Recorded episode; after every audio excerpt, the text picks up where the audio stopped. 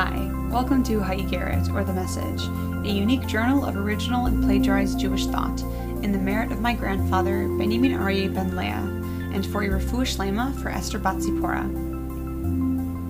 This week's parsha is Shalach. Lashon hara, literally meaning the evil tongue, refers to gossip.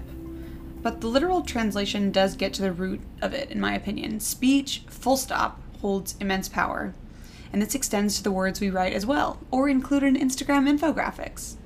Do you know where I'm going with this? During the most recent conflict in Israel, while our brothers and sisters in the East were hiding in their bomb shelters, we were sitting in America arguing with acquaintances on Facebook in the comment section. Social media became a figurative battleground.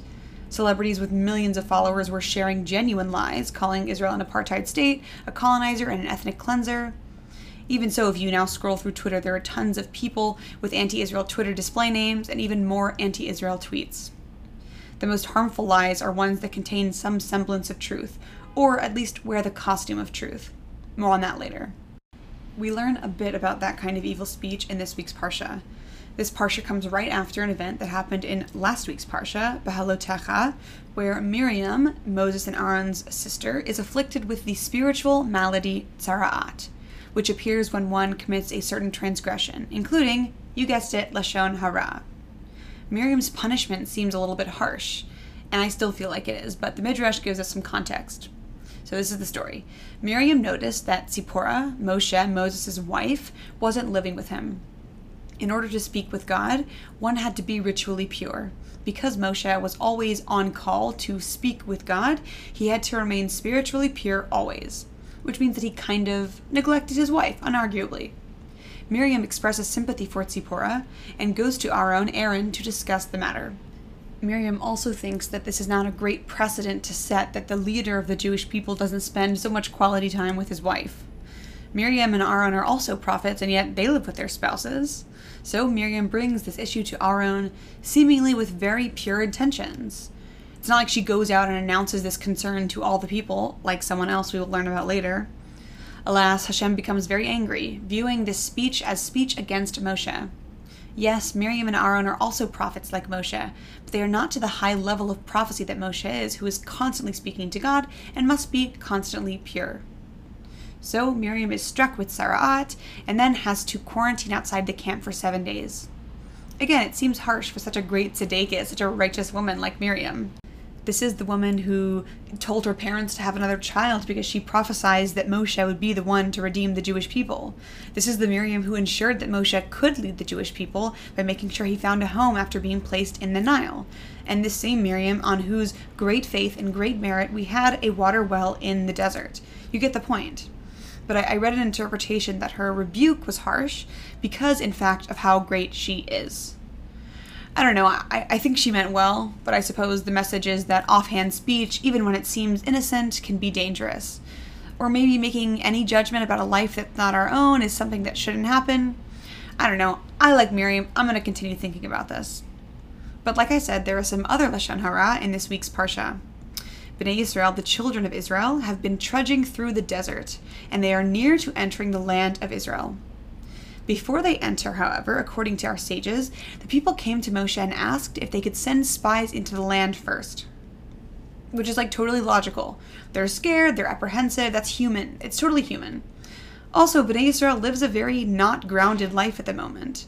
According to our commentaries, their clothing divinely repaired and cleaned itself. Their food, the manna, the man, literally falls from the heavens every morning. They have water, as aforementioned, that travels with them everywhere they go. They have a pillar of fire that leads them so they can travel at night or during the day. The list goes on. And they know that when they enter the land, life is about to get a lot more grounded.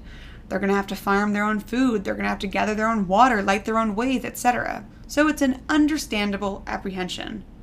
But to come to Moshe and question that God would lead them into a land that wasn't fit for them? Come on. These people also saw the splitting of the sea. What are they doing here? Moshe consults with God, and God says, Look, I already told them that the land was great, but since they're questioning me, I guess you can send spies. So Moshe approves the request, though he hopes that approval will stop the whole affair. The sages give a great parable for this that includes donkeys. I find it delightful, so I'm going to mix up some of the details for relatability. But if you're a purist, every time I say the word car in this mashal, this parable, just replace it with donkey in your head.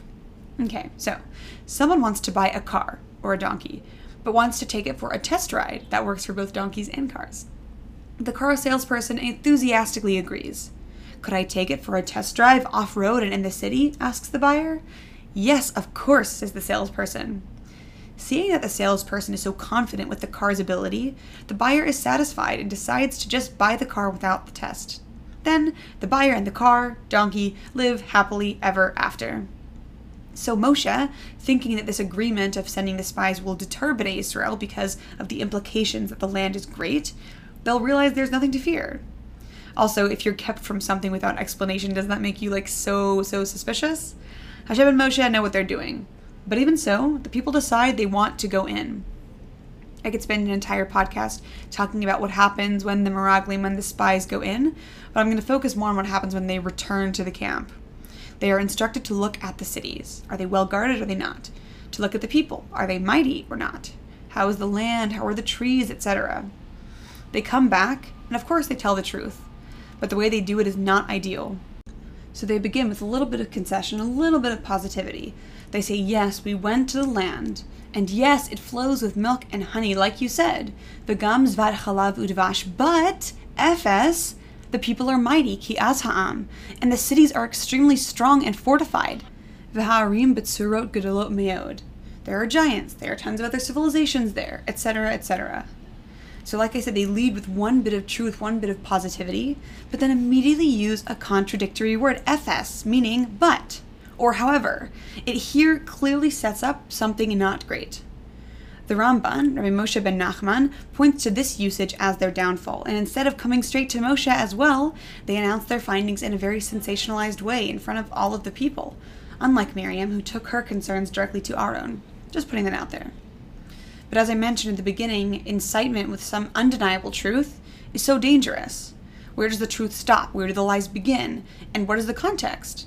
We saw and continue to see so much of this in the anti Israel social media posts, and truly with every issue ever.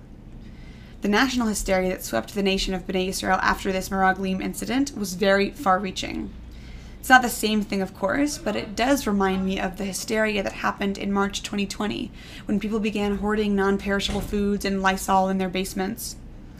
Yes, there were some, if out of context, things that made the land scary to enter for Bnei Israel, but every point that they brought up was just misunderstood. Similarly, with coronavirus, yes, a virus without a vaccine is very scary, but now we know a lot more than we did then. Impulsive, rash reactions can only be bad. And I guess that's the theme here acting impulsively. Miriam's speech to Aaron was kind of characterized like this, and the Meraglim reacted to seeing the land for the first time kind of immediately. I've mentioned that's something that I personally am working on, not jumping to conclusions or speaking in a more measured, careful way. But if there's no struggle, there's no growth. So I'll continue to write these, and I'll continue my journey, as I hope you, dear listener, will as well. Shabbat Shalom. Thank you so much for listening. Have a great weekend.